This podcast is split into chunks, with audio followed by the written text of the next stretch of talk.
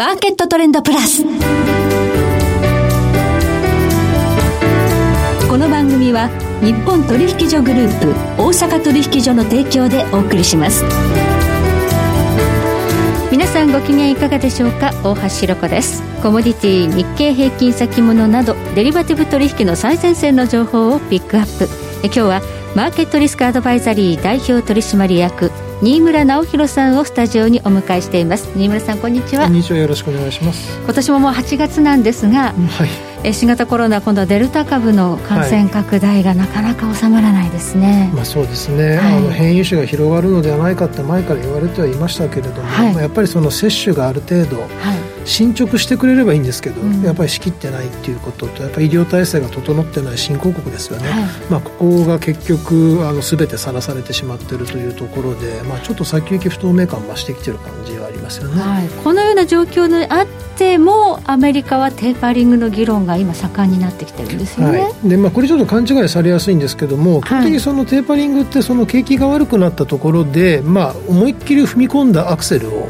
緩めますと言ってるだけの話なので、はい、引き締めると言ってるわけじゃないんですよね、はい、なのでその異常事態が非常事態が終わって正常化を進めるためのプロセスに必要な政策ということなので、まあ、正常化をしてるんであれば、まあ、やっぱりその過剰に緩和してるといろんなところにきしみが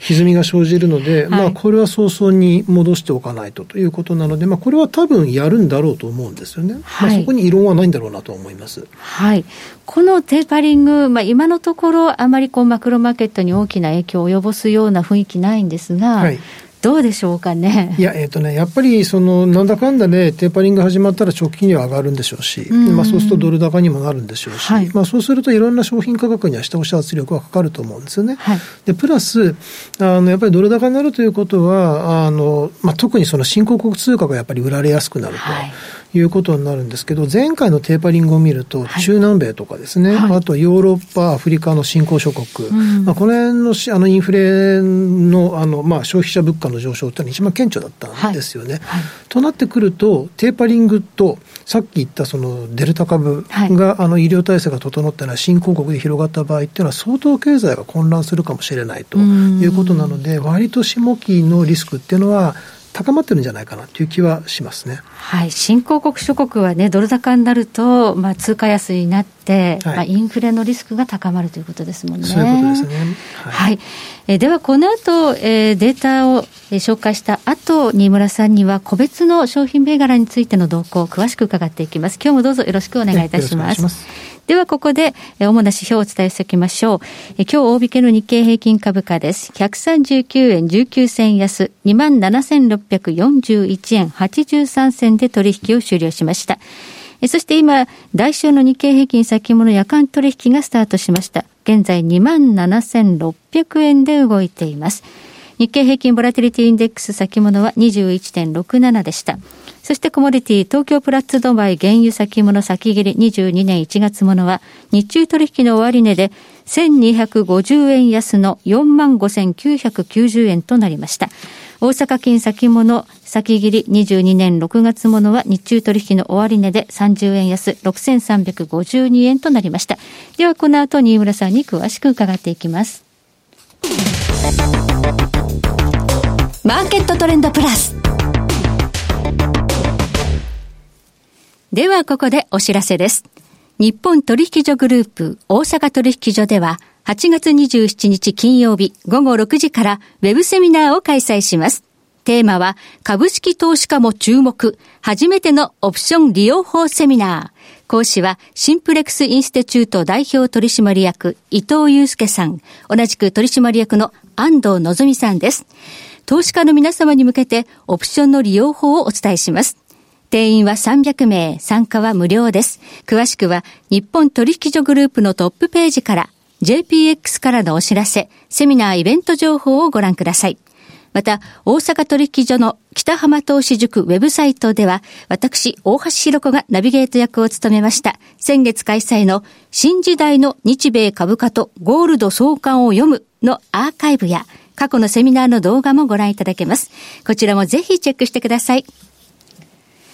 さて今日はマーケットリスクアドバイザリー代表取締役新村直弘さんにお話を伺っていきます。さて、えー、個別のコモディティ伺っていきたいんですが、原油、はい上昇止まりましたね。まあそうですね。はい、まあもともとこの7、8、9がピークなんじゃないかという話をさせていただいたんですけども、はい、まああの、まず8月になったんで、あの、OPEC の増産が始まったというところが大きい。うん、あとはそのずっとテーマになってますコロナですよね。はい、まあこれの感染拡大で需要が減るんじゃないかと。あともう一個大きいのが、やっぱりその、価格が高すぎるので、い、わゆる価格が、あの上昇が需要を減らすレーショニングですよね、はい、まあ、それが起きているんじゃないのかなというところかと思いますね。はいでまあまあ、あのということなので、多分その後テーパリングの、まあ、期待感といいますか、その可能性があるので、まあ、そこ、過去もやっぱりテーパリング中は下がっていってますので、まあ、それを含めると、まあ、やっぱりあのそろそろ下押しして、下値を探っていく形になるのかなというふうに思いますね、はい、WTI 原油価格が76ドル台までありましたけれども、はい、その後これ、じゃ一旦ピークアウト、どの程度までどの時期ぐらいまで弱いんでしょうか、まあ多分年末ぐらいまででしょうね、はい、年末ぐらいまでで、まあ、60ドル台前半に WTA がいくかなどうかなっていうところでしょうね、でただ、まあそれ以降は、やっぱりあの、まあ、テーパリングが始まるって言っても、それ、景気が戻ってるっていうことですし、はい、まあ、OPEC も生産調整は、もし価格下がればしてきますから、またあの年明け以降は上がっていくって形にこれなるんだろうなと思いますね。はい、目先一旦はピークアウトということですね、うん、そしてちょっとこのところ、鉄鉱石が急落したのが気になってるんですけど、はい、これ、何があったんですか、ね、ああの中国があのやっぱりその鉄あの温室効果温室効果ガスが出るのが、はい、あの鉄鋼生産だということなので、それの生産をやめなさいという、うん、まあ、生産調整をかなりこのあの春先からやってるんですけども、はい、8月からまたそれも強化するよというような話になりまして、はい、まあ、それの影響で下がってるんですね。でまあ、あとはあの220とかそんな水準だったのが、まあ、180ドル台にぐんと下がってるんですけど、うん、もうこれはあの先物の現月交代で。あそうだったんですね。バックワーデーションだったんで、はい、でまあ、下がったんですけど、はい、まあ、でもそれでもやっぱりその後も下がってるので、あのまあ、ちょっとやっぱり弱い弱いんだと思うんですね。で、あの問題は今後、この220から180まで下がったところで、そのいわゆるチャートの窓埋め的な買いが入るのかどうかっていうところになりますので、まあ、ちょっとそこを見ながらということにはなると思いますが、もともと下がっていくだろうなという見通しだったので、まあ、そんなに違和感はないんですけど、ただ、あまりにも下げは大きかったかなという気はします。これやっぱ中国リスクだったわけですね。はい、中国要因だと思っていいです。はい、まあ、銅価格なども中国がやはりね、大きい存在感を見せていますが、こちらはどうでしょう？そうですね、これあの、ちょっと分けて考えなきゃいけないんですけども、はい、銅に関して言うと、あのいわゆるその機関構造、これずっとバックワーデーションだったんですけども、はい。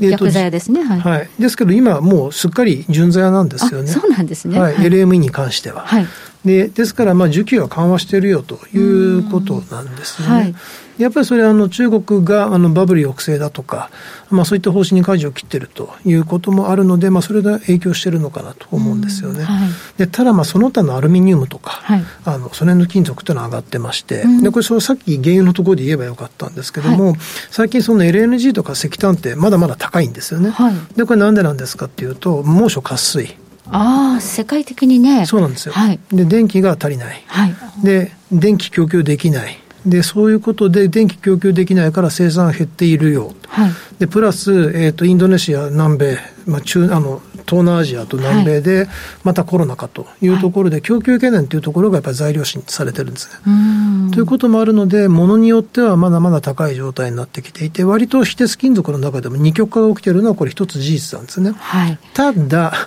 あの、やっぱりあのバブルになると困るということで、まあ、中国は割とあの今、引き締めにかかってますから、はい、こっちもやっぱり下がっていくんだろうと思うんですよね。はいですけども、また同じように、また年明けぐらいから、あの今度はこれ、アメリカとヨーロッパのインフラ投資っていうのが経済対策で行われるので、またこれ、上がってくることになるんだろうなと思います。まあ、ただ、目先はちょっと弱いかなと思いますね。ただこのデルタ株の感染というのがなかなかこう抑制できない中、この生産国っていうのの供給は一つ問題ですよね。あそうです。あの。さっき申し上げましたけど、ね、その東南アジアとか中南米とか、はい。まあ、ここでまあデルタ株がまた感染拡大して、まあ、密な生産環境で作りますから、はい、まあ、供給できない、はい、あるいは港湾労働者が働きたくないということも起きて、うん、まあ、そうすると供給リスクということになりますから、下がっていくエスカレーターに乗ってるんですけども、うん、アップサイドのリスクは全然残ってるということなんですね。はいそしてゴールドなんですが、はい、え実質金利が過去最低マイナス1.12そうですね。ぐらいまで下がってるのに、はい、ななんかあまり動かないですね。うん、あのリスクプレミアムと、その実質金利で説明可能な基準金、基準金価格と2つで分けて考えると、はい、基準価格、その実質金利で説明可能な価格って今1700ドルぐらいなんですよ。ここまで上がってます、実は。はい、前、番組出演させていただいた時多分1600ドルぐらいなんで、そっちは切り上がってるんですよね。はい、で、代わりにリスクプレミアムが下がっていってると。まあ、あの、ある意味、その、いろんな国で信用不安がないとか、はい。まあまあ、あのそういったあのリスクが発生してないっていうところもあるので、そうなってるんだと思うんですけど、ただ、リスクプレミアムの水準が100ドルを切っていて、はい、で平均で大体150とか170ぐらいなんで、はい、まあ、そうすると、まあ、自然体でも6、70ドル上がっても、まあ、おかしくはないような環境にあるのは、これ一つ事実なんですよね。はいですが、やっぱりこれもテーパリングの目標が立ってくると、今度は今言った1700ドルの基準価格は下がっていって、はい、リスクプレミアムが戻っていってってことなので、割と実は高止まりしたまま年末までいくかもしれないなという感じですね。膠着感強いままということですね。はい、だと思います。シルバー PGM いかがでしょう？シルバーに関しては、やっぱりその新疆ウイグル人自治区の話とかで、まあ、太陽光パネルそんなに作れないのではないかっていう話というよりも、はい、これ以上上がらないよねっていうところで、まあ、割とその個人投資家主体で入ってたのも事実なんで、はい。買い疲れ感そうですね、ちょっと弱いんですよね、今ね。多分あったんだろうなと思うんですよね。はい、まあ、ということで売られると思うんですが、あの見逃しちゃいけないのが、その今回のコロナの影響でリモートワークとか、はい、でそれに伴う IT 製品の需要とかが増えていて、まあ、これの接点部品として銀って結構使われるんですよね。なので、むしろね、太陽光パネルの需要増加よりも、そっちの増加の方が多いだろうというふうに、はい、あの我々は思ってますし、実際あの、シルバーインスティテュートが出してるところでもそうなってるんで、はい、まあ、割と銀は底堅く、それでもやっぱり推移するだろうなと思いますね。はい、でも PGM はもうあとは、あれですね、あの、プラチナに関して言うと銀に連動する形で買われると。いう形になると思いますし、まあ、ちょっとプラチナ 燃料電池の話はちょっと先かなっていう。まだですかね。ですね。はい。はい、最後、農産物いかがでしょう？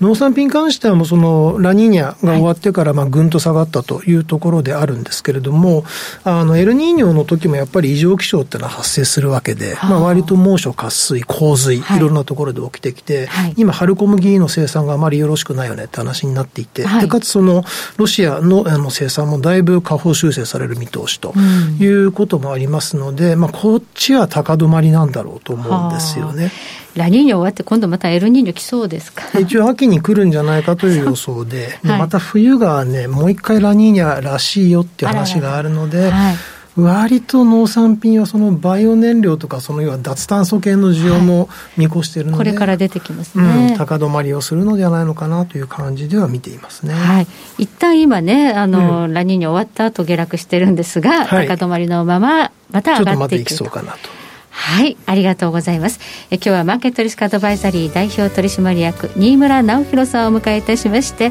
えー、いろいろなコモディティにつきまして 展望いただきました。どうもありがとうございました。はい、ありがとうございました。えそして来週のこの時間は元先物オプションディーラー本川裕二さんをお迎えいたしまして株式市場日経平均先物の展望をテーマにお届けしますそれでは全国の皆さんごきげんよう